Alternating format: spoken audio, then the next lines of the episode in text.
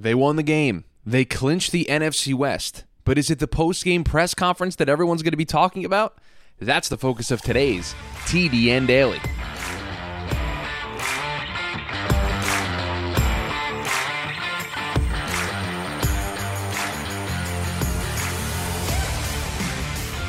And welcome into the Friday edition of the TDN Daily Podcast. Chris Schubert back with you here once again on the show.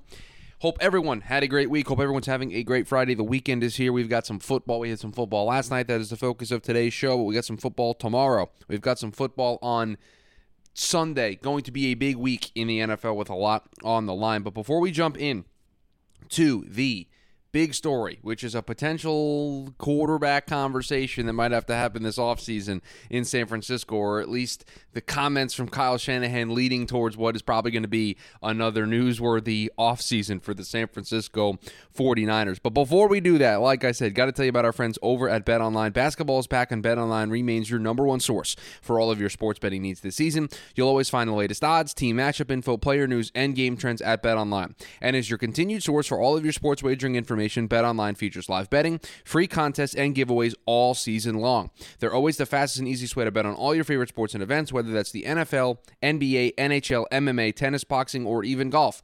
All you got to do head on over to betonline.ag to join and receive your 50% welcome bonus with your first deposit.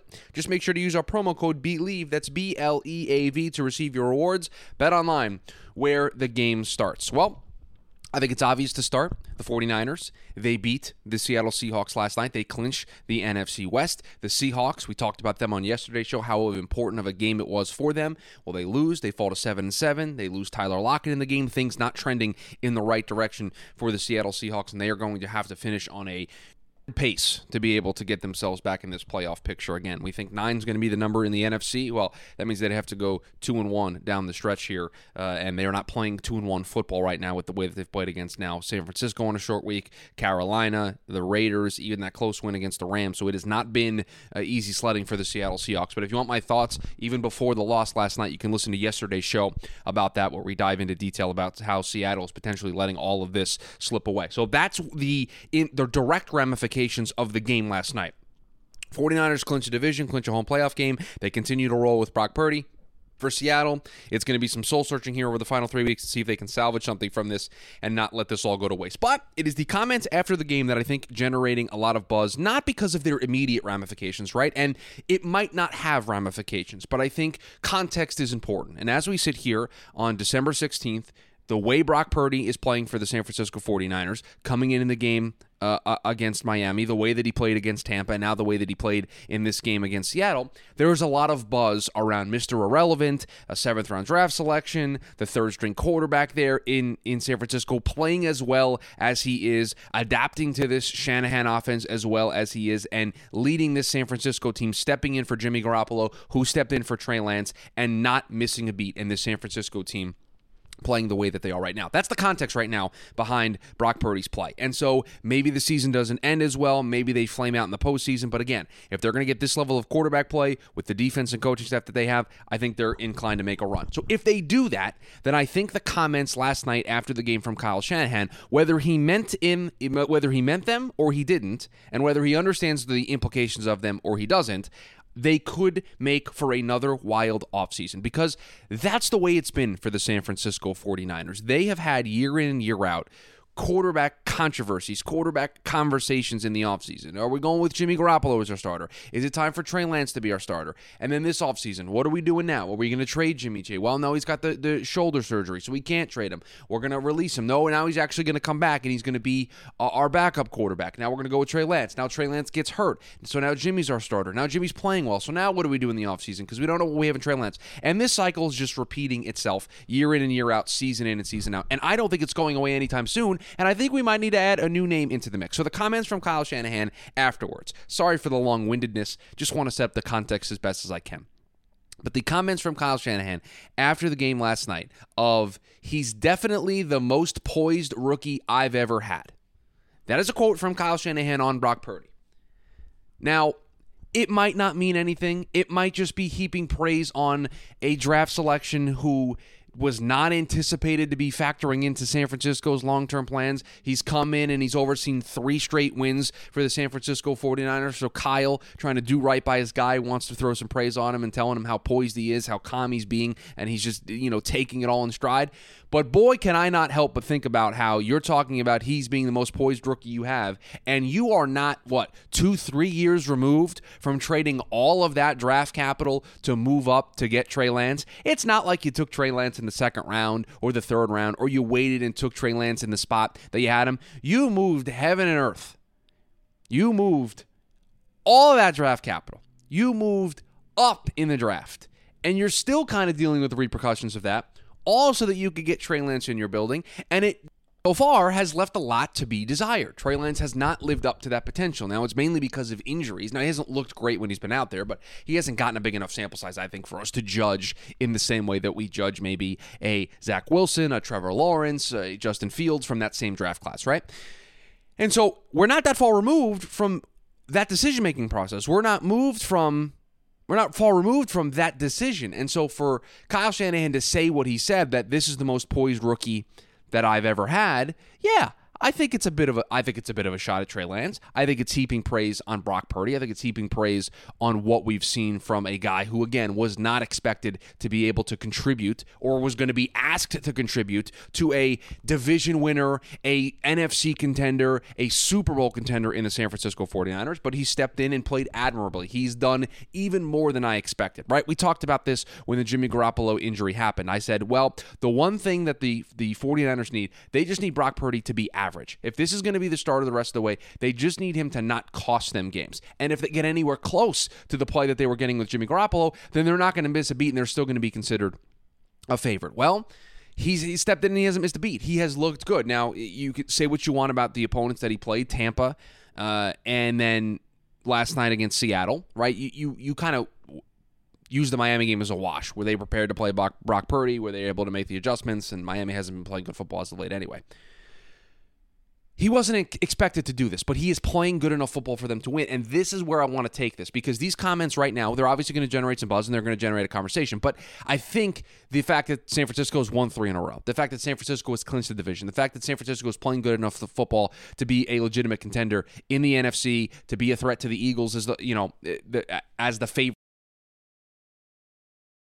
and could beat the team that dethrones the one seed um, Philadelphia Eagles if they were to meet in the playoffs. That's going to generate a lot of focus, right? And so this might might come and go, and this th- we might get a couple days of this, but it's ultimately I think going to fade to the background. Where it's not going to fade to the background. Again, context matters here, but if Brock Purdy continues to play well and this team wins a game or two in the playoffs and they just fall short, they come up short in a close game in the NFC Championship game or they make it to the Super Bowl, whatever the case may be. Like as long as they're not one and done, I think is the point I'm trying to make here. As long as they're not a one and done team. If Brock Purdy plays well, these comments, I think, are going to circle back in the offseason, and we're going to once again have the conversation of what are the San Francisco 49ers going to do long term at quarterback? You still have Trey Lance, you still have that investment. Do you view it as a sunk cost? And do you think you have to try to get him on the field? You have to give him a fair shot because you haven't really given him a fair shot because he's been hurt, because he hasn't been able to play enough games? Or is Brock Purdy going to just take over and play so well that that's the way it's going to be. Now, what I think this is going to certainly do, if Brock continues to play the way that he's playing right now, I think it makes it even easier to tell Jimmy G, Jimmy, we thank you for your time. We thank you for your commitment to the San Francisco 49ers. You've been through a lot here. You've done a lot for us we're going to go our separate ways. I think it's much easier for those sides to do that. If Brock Purdy didn't emerge and Brock Purdy came in and they lost the Miami game and they've struggled the last two weeks and they're kind of just hanging on to the division and they're hanging on to a playoff spot, okay, then we would need to have a conversation in the offseason about, man, they might need to keep Jimmy G around because you don't know when Trey Lance is going to come back. You don't know if he's going to struggle and you want to have a, a really good backup, a safeguard, a hedge uh, option on the roster. Well, if Brock Purdy can play well enough to be that hedge, to be that backup option, be good enough to maybe compete for the starting job, I'll get to that here in a second, then I think it makes it much easier to walk away from Jimmy Garoppolo. So that's step one because they're going to have to make a Jimmy G decision. Do we bring him back or do we not bring him back? Well, Brock Purdy's play, those comments from Kyle Shanahan, again, we'll see the way the rest of the season plays out. And that's what we're doing here. We're playing out a hypothetical, but the comments just had this this, you know, wormhole playing in my brain. I was just going down the rabbit hole on this and trying to figure out what this might look like. I think that makes it easier for them to say, you know what, Jimmy, we're going to move on. You, you we're going to go our separate ways. And it allows Jimmy to explore other options, and there are going to be plenty of teams looking for bridge quarterbacks for next season that are, might look for immediate starters or look for a two or three year bridge while they try to figure out a younger option down the road. And so I think there are going to be options for Jimmy Garoppolo. So that's step one. And then step two is is this going to be a complete open quarterback competition between Brock Purdy and Trey Lance? Because then the narrative, the conversation, the discourse over that is going to go on all offseason long. Who should be the starting quarterback for the San Francisco 49ers? Who puts the 49ers in the best position to succeed? And again, if they go to the NFC title game or they go to a Super Bowl or they make a good deep playoff run and it's Brock Purdy if he's one of the main reasons why they get there, how is he not walking into training camp the incumbent starter? How is he not walking into training camp the, with the leg up over Trey Lance? And that to me is going to be the most fascinating part of this. Is then you could really have a true quarterback battle. Okay, Trey, I know we traded all those draft cap draft picks for you. We traded that draft capital. We believe in you. We believe you in this system with your tools and traits. You can take this offense to a, to whole new heights. We want to give you this opportunity, but you got to go out and earn it because this kid he stepped in and he made the most of his opportunity. And I, I think that's the way Kyle Shanahan and John Lynch are going to run things. They're going to want to go with the guy that gives them the best chance to win. Also, don't think I'm not paying attention to the way the teammates are talking about Brock Purdy about the way that they feel the confidence in him, the way that they feel he's playing. Those things don't go unnoticed either. So it's going to be a very, very, very fun ride in the offseason. Uh, for I think all of us, for 49ers fans, I think they're sick and tired of this. I think they would just like to know who their starting quarterback going into the season is going to be, have it be settled, have there be no controversy, and be able to just walk into the season knowing the way the case may be. But with the way Brock Purdy's playing, I don't think it's going to be that easy. I think we are going to continue this circus once again. And again, he's got to continue to play well. But I think those comments that we heard from Kyle Shanahan will be played again in the offseason if Brock does continue to play well and we truly have another quarterback controversy. Although, if I'm a 49ers fan, I think I'd rather controversy between Brock Purdy and Trey Lance than I would Trey Lance and Jimmy Garoppolo. Maybe it's a, a, a fresh update to this controversy. Maybe it's a fresh update to this conversation. Allows it to be just a little bit different. But again, how can you not be excited if you're a 49ers fan with the way Brock Purdy is playing? He has stepped in and you have not missed a beat uh, as a team. You still got Christian McCaffrey, that helps. You still got that defense, that helps. Got a lot of things going your way. Uh, and Brock Purdy stepping in, acting like nothing's different, and continue. Oh, and one more thing. Speaking of Trey Lance's draft class, you didn't think I wasn't going to not talk about it. Zach Wilson drawing back in as the starting quarterback for the New York Jets because Mike White is not going to be cleared for the game. And then the Jets have a short week the next week, a Thursday game against the Jaguars. So there might be an opportunity for Zach to play two straight games in, in, a row. And so you want to talk about quarterback controversy. You want to talk about quarterback circuses. You want to talk about quarterback discourse for the San Francisco 49ers. It's even louder, it's even more pronounced, it's even even bigger deal in New York, and Zach Wilson is going to have an opportunity, an opportunity that Trey Lance obviously doesn't have because he's hurt. Zach Wilson's going to have an opportunity to turn things around here over the next one, maybe two games to figure things out. My feelings are I don't know how much can change in three weeks from where Zach was uh, after that last game uh, against New England. I don't know if things have changed since he's been working with the threes and really hasn't been prepping for game week. Uh, Robert Saleh said he'd been working with the ones all week to get ready just in case he, he was needed to go.